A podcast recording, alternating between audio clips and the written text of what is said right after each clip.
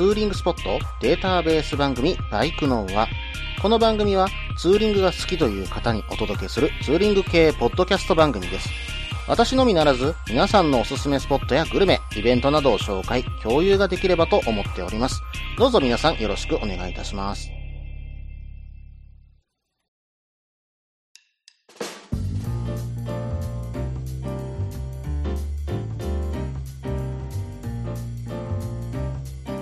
始まりました。バイクのは第120回ですね。お相手は忍者650とヘリテージ125に乗るタククロです。どうぞよろしくお願いいたします。うん、最近ですね、まあまあ、あの、まあ転職してそろそろ1ヶ月ちょっと経ったんですけども、この会社がね、テレワークが OK でして、まあ1ヶ月経ったんで、えー、パソコンを持って帰ってね、えー、テレワークをたまに、えーしている状況です。これがね、うーん、なんだろう、私はね、しっくりくるんですよ。まあまあ何かね、えー雑音がないと集中ができないので、何かしらね、まあ音楽とか動画かけたりしながらね、仕事をするんですが、まあ集中する作業とか、まあ何かね、まあプログラムちょっと組んだりもしてるんですけども、そういったものを、えー組んだりとかしてるときは、まあ一人の方がやりやすいなと。うん、まあ思う今日この頃です。まあ、会社にいるとね、結構周りから声をかけられたりして、そういう集中が途切れるというのがあったりするんでね、それはね、うん、まあすごくテレワークの方が楽だなと思うところがあります。まあただその反面ね、何かしらをまあ質問する。私まだね、先ほどお伝えした通り転職してまだ1ヶ月ちょっとですよ。まだまだわからないことたくさんあります。それをね、すぐにこうとしても、まあまあチャットがあるんで、すぐに聞けたりはするんですけども、まあね、相手が忙しいとタイムラグがあったりとかするんで、その間不安になるわけですよね。うん、まあわからないこととかあると結構不安になるなぁと思ったりもしています。まあデメリットとしてはね、もう一つあって、これがね、もう露骨に運動不足を感じるなと思いました。まあ本当に歩いてないといろんな筋肉が落ちるんだなっていうのはよく分かったし、まあ特にね、私の場合、バイクに乗ってるとお尻が痛くなるっていうね、まあ筋力不足からね、来るところがあるんですけども、これが輪をかけてね、痛くなる時があったんで、えーちょっとね、えー運動を取り入れて、なんとかね、えーお尻の筋力を戻した次第です。まあ、でもデメリットとしてはこの2点かな。うん、まあ、作業するには、やっぱりね、うん、自宅の方がいいけども、それ以外のことに関して、まあ、会議だとか、まあ、他にも聞きたいこととか、まあ、周りとコミュニケーションを取るとか、こういったことに関しては、やっぱり会社に行った方がいいのかなと思うこともあります。なので、今私としては、うん、まあ、これ半々ぐらいがいいんじゃないの？ということで、1週間にだいたい3日テレワーク、2日会社みたいなね、えー感じでスケジュールを取らせてもらってます。まあ自由が効いて非常に助かる会社ではあるんですけども、まあ今後ね、いろいろと仕事がもうすでに入り込んできてるんですよ。これがまあ大変かなとは思っているんですが、まあ大丈夫かなと。本当にまあこの転職した会社で今やっていきそうだなというふうにはなっています。さてさて、皆さんテレワークされているでしょうかまあなかなかね、お仕事のね、まあ内容によってはできないという方もいらっしゃるとは思うんですけども、まあこのご時世、テレワークにまあチャレンジね、うん、するのもね、いいかと思います。まあそしてね、その作業の間に、まあ見ているもので、動画もね、まあ見てたりもするんですけども、仕事に集中しながらですよ。当然集中しながら、まあまあ、あのちょっと音にかね、耳に入る程度で見てたりはするんですけども、まあその中で、元ブログもね、えーいろいろと見ています。まああんまり有名な方とか名前もあんまり知らないんですけども、まあ自分の行きたいところ、まあもしくは知らない場所のツーリングスポットを走られてる方のね、えー動画を見て、あ、ここに行きたいなここにもぜひね、うーん、明日ぐらいには行けるんじゃないかみたいなね、えー感じで見てたりもしてね、これがなかなかね、最近の趣味になっております。まあ週末がね、結構雨が多いんでね、うんなかなかツーリングに行けないというところもあるんで、まあそれを見てストレスを発散しているといった次第です。はい、それではね、コーナーに行ってみましょう。ツーリングスポット紹介のコーナー。このコーナーは私、もしくは皆さんからいただいたおすすめのスポット、穴場のスポット、自分しかいないけど自分が好きなスポットなどを紹介するコーナーです。今回はですね、ガソリン屋さんからメールをいただきました。ツイッターでね、いつも絡んでいただいてどうもありがとうございます。それではね、えー早速ですけども、紹介させていただきます。件名、おすすめキャンプ場。タククロさん、こんにちは。北海道ツーリングから帰還して、若干燃え尽き症候群な私ですが、頑張って投稿します。今回おすすめするのは、北海道標別町にある標別海の公園キャンプ場です。このキャンプ場、綺麗な芝生サイトで温泉、コンビニ徒歩券と恵まれているのですが、宿泊代金も安価。北海道では標準レベルかもで、道東では一番おすすめのキャンプ場です。これに加えて、先ほど申し上げた温泉、コンビニに加え、なんと居酒屋も徒歩券というのんべいにはうってつけのロケーションです。居酒屋は何店舗か選択肢があるのですが、自分は郷土料理武田をいつも利用しています。死別は鮭の町なので、鮭やイクラは言わずもがなですが、野付半島の北海島エビなど美味しい魚が目白押しです。合わせるお酒は北海道特に同等の地酒が揃っており、美味しい魚と相まっていつも二日酔いが心配になるほどです。このキャンプ場からは知床、海洋台、マシュー、クッシャロコエリアなど同等のメインエリアを余裕を持って日帰りできますので、同等のツーリング拠点として連泊するのもおすすめです。かっこ、飲みすぎ心配ですが、論通中のキャンプでは調理の準備や片付けが億劫になりがちですし、せっかくなら地元の美味しいお魚や食べ物も味わいたいので、キャンプ場から居酒屋に飲みに行くのが最近のお気に入りです。今後もそんなことができるキャンプ場を探して報告できればと思います。長文乱文にお付き合いいただきありがとうございました。配信楽しみにしておりますので、ご無理ない範囲で頑張ってください。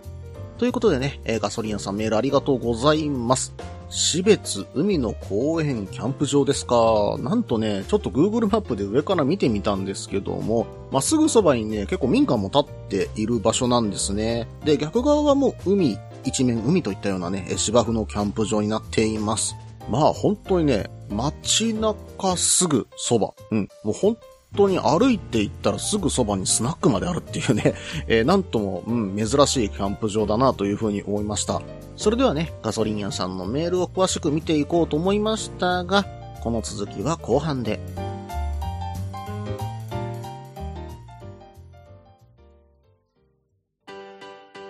落ち着いて聞いてください。あなた EBR 症候群です。だって、だってお前ハヤボルトじゃんって もう私、ビュエルっていうアメ車乗ってますけど。なんか、無理やりいいこと言おうとして 忙しいあなたに心のパーキング。元バラエティラジオ、グッドスピード。この番組は初心者には情報を、ベテランには懐かしさを。バイクトークを楽しみながら、バイクとライダーの社会的地位向上を目指す、バイクバラエティ番組です。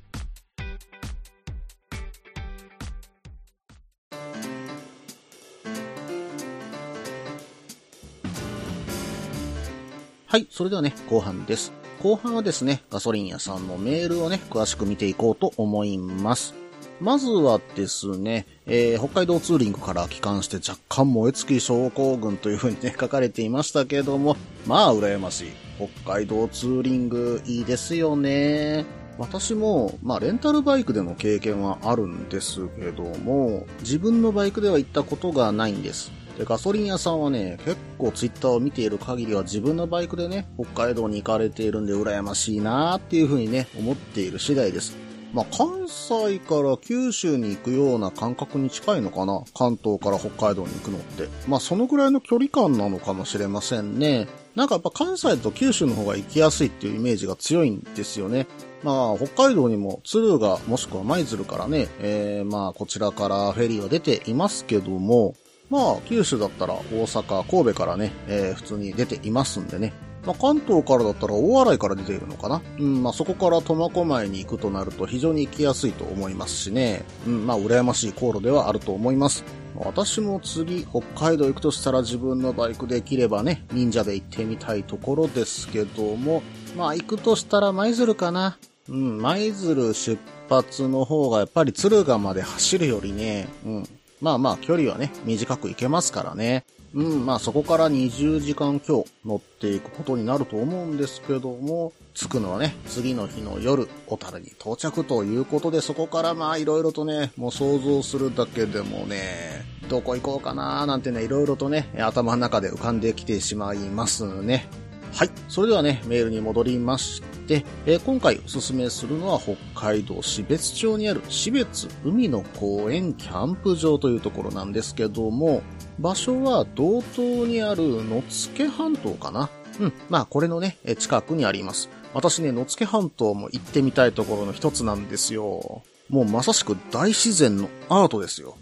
全長約26キロの日本最大の砂市となります。砂市っていうのはですね、海流によって運ばれた砂が長年にわたって蓄積して、それで作られた地形のことなんですけども、そこに海流の侵食によってできたね、複雑なね、入り組んだ海岸線。これもね、非常に、まあ日本では見ることのできないね、えー場所だと思います。そして、幻の町、キラク。江戸時代から明治の初期にかけて、野付半島の先端に港町として栄えたキラクっていう町があったそうなんですよ。まあ、さすがにこの半島の先までは今行ってみることはちょっと難しそうなんですけども、ここに昔武家屋敷がね、立ち並んでいたそうなんです。しかも道は石でね、整備きれいにされていて、遊郭もあって女性もたくさん住んでいたなんていうね、お話も残ってたりするんですね。まあまあ、そのね、場所までは行けませんけども、まあ、そんな人たちが住んだ場所、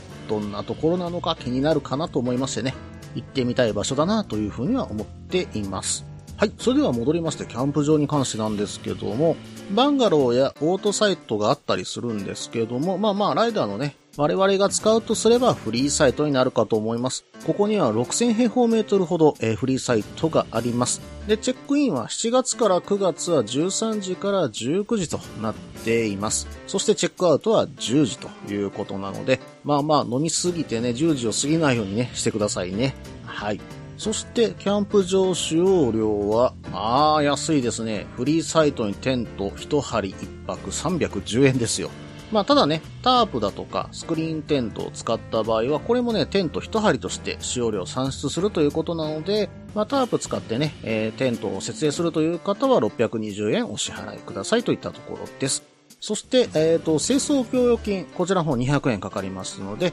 えーまあ合わせて、まあ一泊するんであれば510円、それでもね、破格の値段と思いますよね。はい。えー、そして、ここの何と言っても魅力というのがメールにも書いていた通り、居酒屋が徒歩圏内にあると言ったところなんですけども、これね、私調べてみたんですよ。何件ぐらいあるのかなと思って調べてみたら、まあ Google マップ上で検索できるとこですけども、それでも7件。そしてスナックも5件あるというね。えーまあまあ、なんともまあ、のんべいにはまあね、ありがたいキャンプ場だなというふうには思いました。そして、この近く、まあまあ、この居酒屋街の中にあるホテル、標津川温泉プルケの館というところがあるんですけども、そこで日帰り湯も入れるので、まあ、キャンプして酒飲んでうまいもん食べて温泉に入れるという、まあまあ贅沢なね、うん、場所になるんじゃないでしょうか。そしてガソリン屋さんが書いてくれていた居酒屋さん、郷土料理武田さんです。こちらもね、美味しそうな魚が並んでますね。うーん、まあ本当に刺身盛りはね、旬のものが揃っているし、鮭のルイベ、そしてそして時知らずのルイベ、さらにね、幻の鮭ルイベ味比べなんていうものもあります。これはね、鮭、桜マス、時知らず、ケイジのルイベを食べ比べれるっていう、なんとも贅沢なね、うん、刺し盛りですよ。こんなの食べてみたいですよね。そして当てとして書かれていましたが、北海島エビの塩茹で。これは酒の当てに最高だと書かれています。私ね、ちょっと甲殻類ダメなんですけども、ぜひね、うん、エビいける方は行ってみていただきたいなと思います。あと当てとして、まあ日本酒と合いそうだなと思うのが、目粉ね。鮭の腎臓の塩辛なんですけども、おそらく酒盗に近い感じになると思うんですよね。これまた鮭に合いそうですよね。まあ、これを北海道の日本酒でいただきたいところです。まあ、くれぐれも水を飲むのを忘れずに、次の日のツーリングに響いては楽しみの台無しですからね。そしてガソリン屋さんがもう一つ書いてくれていました。このキャンプ場から知床、海洋大、マッシュー、クッシャロコエリアなど、道東のメインエリアを余裕を持って日帰りができると。ということは本当に拠点になるんですよ、この場所。実際に測ってみると、ラウスまで47キロ。そこからまあ知床のね、道路通るの27キロぐらいなので、まあ行って帰ってこれる距離ですよね。そして海洋台までは36キロ。うん。で、マシューコまでだいたい60キロぐらいかな。うん、まあこれも行けるし、そして野付半島ね。ここもだいたい片道60キロぐらいかな。まあそんな感じでね、行けてしまいます。なので、ここに連泊、まあ1泊とは言わず2泊、まあ3泊ぐらいすれば知床回れるわ、マシューコ回れるわ、野付半島回れるわってね。うん。まあそして夜は美味しいもの食べれるということで、北海道を満喫するには最高のキャンプ場かもしれないっていうふうに私は思ってしまいました。まあ本当に連泊して身軽で北海道を楽しむっていうところもね、えーいけると思うんでね、私も行ってみたいな本当にここにね、2泊してみたいっていう風にね、思いが強くなりました。皆さんいかがでしょうか？北海道ツーリングの拠点としてね、標別にある、標別海の公園キャンプ場。ぜひね、皆さん行ってみてください。ガソリン屋さんメール本当にありがとうございました。またね、ツーレポ兼ねてぜひね、お便り送ってください。よろしくお願いいたします。以上、ツーリングスポット紹介のコーナーでした。はい、それではね、次のコーナーに行ってみましょう。イベント紹介のコーナー。このコーナーでは私の知っている、もしくは投稿いただいた近日行われるイベントを紹介しようと思います。今回はですね、2年ぶりの開催になるのかな？岡山忍者会。今年はやるということでツイッターの方に情報が流れています。来たる10月10日午前10時から12時。場所は和州山展望台駐車場となります。ただ今回はコロナ対策として検温、必ずマスク着用、消毒、大声禁止、朝調子悪い人は来ないでほしいということになっていますので、このあたり、え注意してね、ご参加ください。まあ本当にね、こういうイベント、昨今の状況だとなかなかね、開催しにくいところなんですけども、まあ緊急事態宣言も明けるということで、10月10日にね、えー忍者の会が開催されるということで、私は非常に嬉しく思っております。そしてそして今回はもうすでにね、忍者のまあ車種別にね、どこに止めるかっていう場所も出てたんで、うん、我が忍者650の場所もちゃんと用意されています。昨年多分2台か3台だったと思うんですが、今年はね、650多いと思うんで、多いと思うので、うん、ぜひね、皆さん、650のメンバーも盛り上がりましょう。ということで、私も参加したいところなんですが、今年はね、ちょっと、うん、参加が難しいなといったところなんですけどもね。はい。行けたら、もしかしたら午前中のみで、うん、関西、まあ、尼崎からね、和州山まで行って、午前中のみで帰ってくるっていうのを、まあ、前々回やらせた、前回か、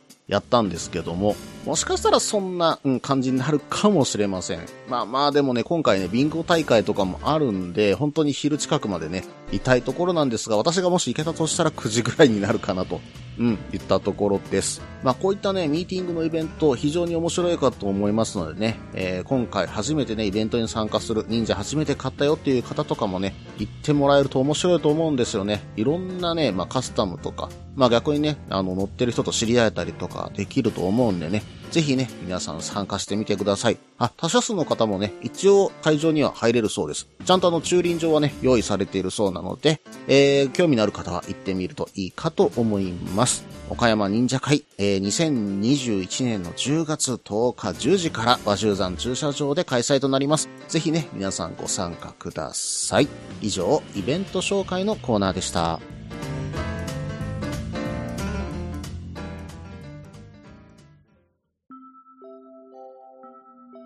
みんなでお話しできる行きつけのライダーズカフェ、ネットに作りませんか？インタラクティブ型バイク系雑談番組、アットみずき。毎週木曜日21時からツイキャスにて放送中。番組の詳細は、アットみずきと入力してウェブで検索。皆さんとお話しできるのを楽しみにお待ちしています。